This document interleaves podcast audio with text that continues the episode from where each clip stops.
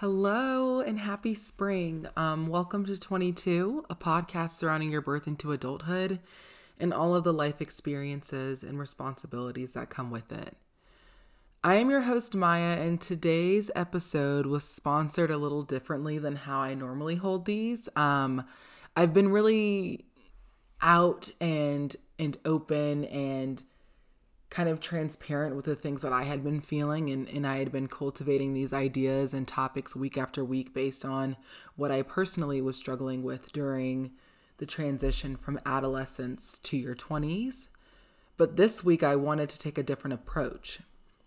So just like I find out all of my other information, I took to social media and asked some of my friends and followers for inspiration on this week's topic. So the question posed being, What do you hate most about being an adult? Um, I got way more responses than I had expected. I've never received that many responses on an Instagram question or poll, so um, I really appreciate the engagement. Um, but these responses ranged everywhere from cooking to car maintenance to never ending laundry and jobs, and just really everything that kind of encapsulates the new transition to adulthood. Now, however, there was an overwhelming number of responses that talked about bills and finances. And when I say that, like an overwhelming number, I'm not exaggerating. It was over like three fourths of the responses that I had received uh, on what people hated the most about adulting.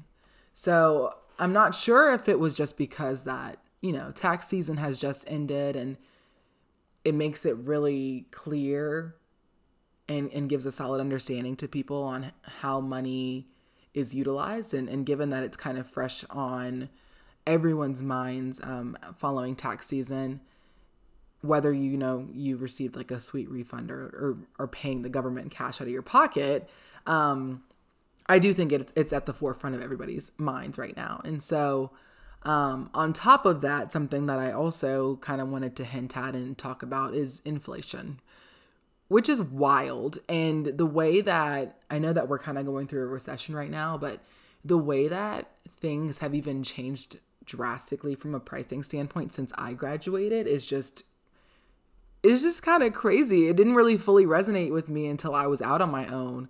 And the way that my my parents and my grandparents talk about money and how they were able to buy a home at a young age and the way that those homes appreciated quickly over time is it's just not something that's accessible to everyone in this day and age. And therefore unless you have some sort of generational wealth that was preconceived it's extremely hard to make a living for yourself as an early in career individual with rent and a car payment and student loans and literally everything else.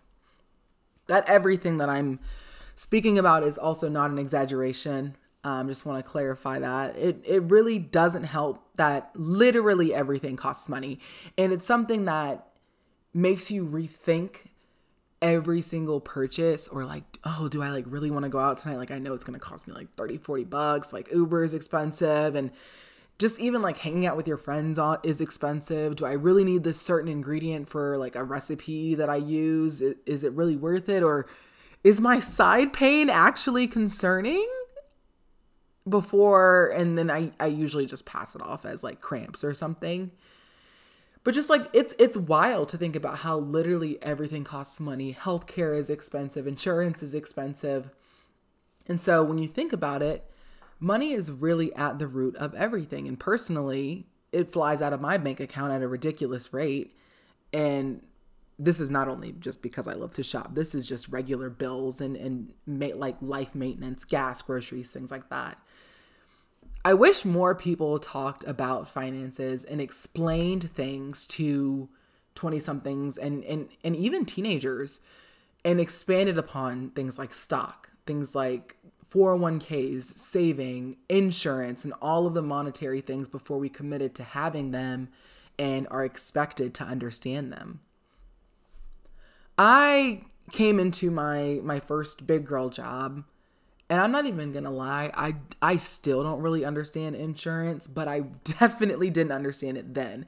I I didn't get the what's the point of a deductible? Like why am I having to I pay extra because I'm healthy? Like there were all of these questions that I I had never really asked my parents or or another trusted adult that were coming out now that I was on my own and I was paying my own bills and I was making my own decisions on, oh my gosh, do I really need to go to the doctor right now or like can I go get something from like the CVS? So um just wanted to kind of point out that and how if you don't have a solid relationship with your parents talking about money or you don't take some sort of, you know, personal finance course or have a financial advisor, which by the way are all luxuries, not everyone is afforded. So unfortunately, um a lot of us are don't have a solid understanding of money. And i think that's why wealth and the rich stay the way they are. It's because it's it's almost like a privilege to understand.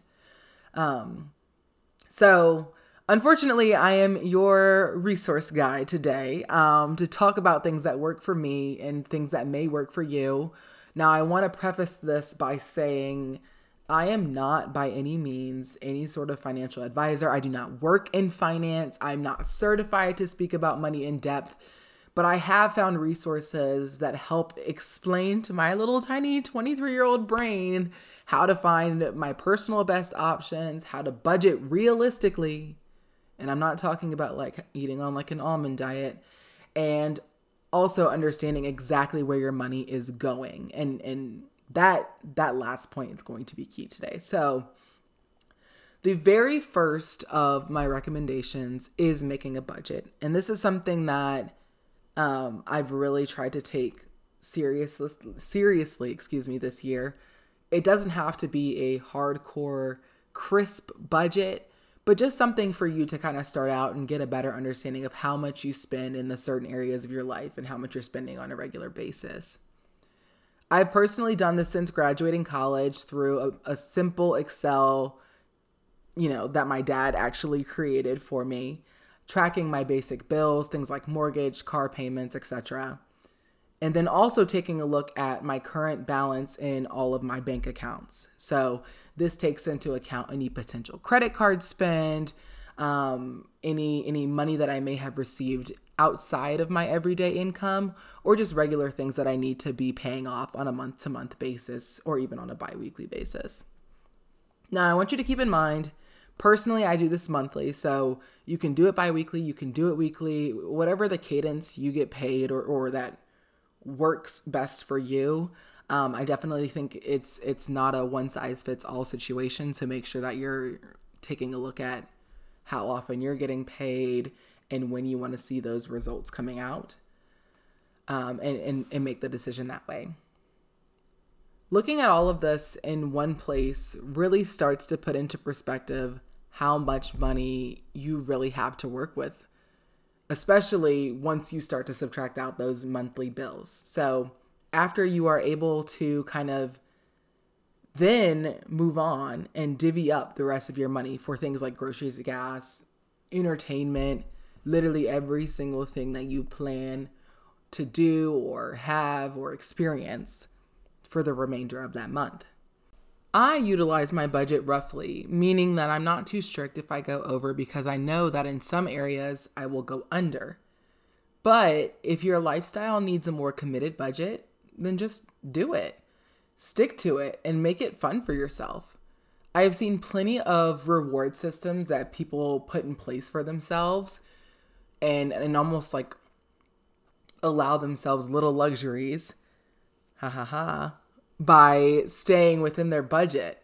I've also seen things like Google Sheets templates that allow you to see visually what's going on, whether it's a color coded budget or the one that I'm thinking of right now is the little plant that grows.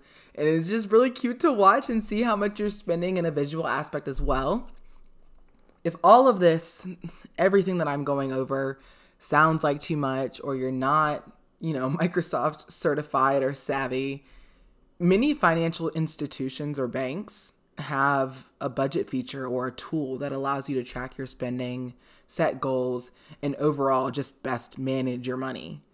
They are usually user friendly and once again help aid you in making the best decisions for yourself with your money.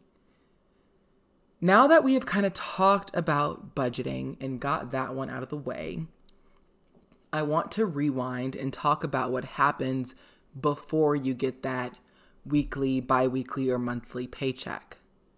My dad always tells me that I should be saving 50% of my money. And while that always seemed like a lot to me, he was right. And it really does build up quicker than you think when you never even get to see it. So, this is just my personal experience, but with my company's benefit plan, I select like my health insurance and then you're allowed to like decide how much percentage you want to put into things like 401k. I personally maxed out my 401k as well as my stock since my company matches them. It was the best financial decision for me to make long term. That already puts me about 25 to 30% of my goal of my savings for my income into a long term investment. Apart from that, I put an additional 10% into a short term saving account and then another 10% into a long term savings account. And it's set up this way with our finance department. So it's not something that I'm manually doing or putting into my little budgeting Excel template. This is something that it is ingrained into my finance department that when a paycheck comes, I do not see 50% of my money at all. I just do not see it. And that's the best thing for me. And so it it prevents me from being tempted to spend it and it also allows for those accounts to build in the case of an emergency or in the case that I want to you know go on a trip or I want to do something that's going to cost a little bit more money and is not within my regular monthly budget I have money set aside or allotted for things like that. And that's what those savings accounts are for. I didn't believe this really worked until I did it. And I'm, I'm still shocked at how it adds up and just like how not being able to see it and like it's not like I can't access it. Like if I was in an emergency situation, like I can see it. I can still see it on my bank statements, but I just know okay, I do not touch these accounts. It automatically sends money directly into them. And so it's like, I don't even have to do it. It makes my life so much easier. Um, so kind of moral of the story, half of your paycheck or income needs to go into some sort of savings and or investment plan to set you up long term. Now that we are saving money and starting to make some smart financial decisions, let's talk about credit card debt. And luckily for me, my parents raised me to be someone who is frankly a- afraid of credit cards. And I know that's not it's not necessarily the way to be, but it's I think it's better than the opposite. So I know that uh, certain decisions can kind of tank your credit, and I also have a solid understanding of how hard it can be to build that credit back up. On the other hand, I have friends and I know people that use their credit cards for literally everything, especially some of the cards that have really great point systems and, and give you perks for using them and then just and then just paying them off you know month by month. Regardless of how you use a credit card you just always need to educate yourself first. Read and do extensive research before just opening a credit card or a line of credit willy-nilly. Ensure you pay it off every month at a minimum, make sure you you're getting that minimum balance, if not all of it paid off. I've made it a habit for myself that every single time I use my credit card, I pay it off in the same month before it even goes to the next month. Having low debt or being debt free is really a luxury you are afforded until you aren't anymore. So, if you take anything at all away from today's episode, be smart with your credit.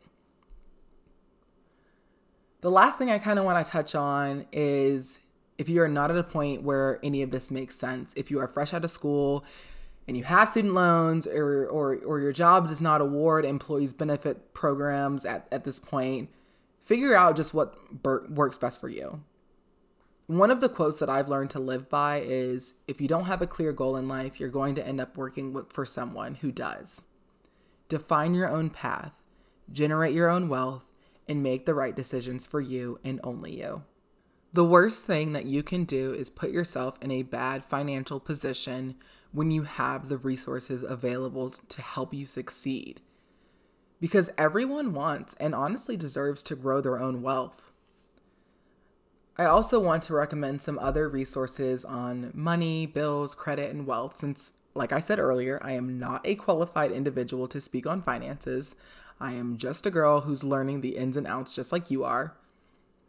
And these things are listed in the following. So, first and foremost, I started listening to Gary Vee, which is um, one of the the financial motivational type speakers that talks about finances and things. And that was that was kind of my start to a financial journey. And this was back in high school, mm, maybe college. It was a, it was a while back, and there are other financial speakers out there who you can watch videos of from the comfort of your home and, and kind of learn that way.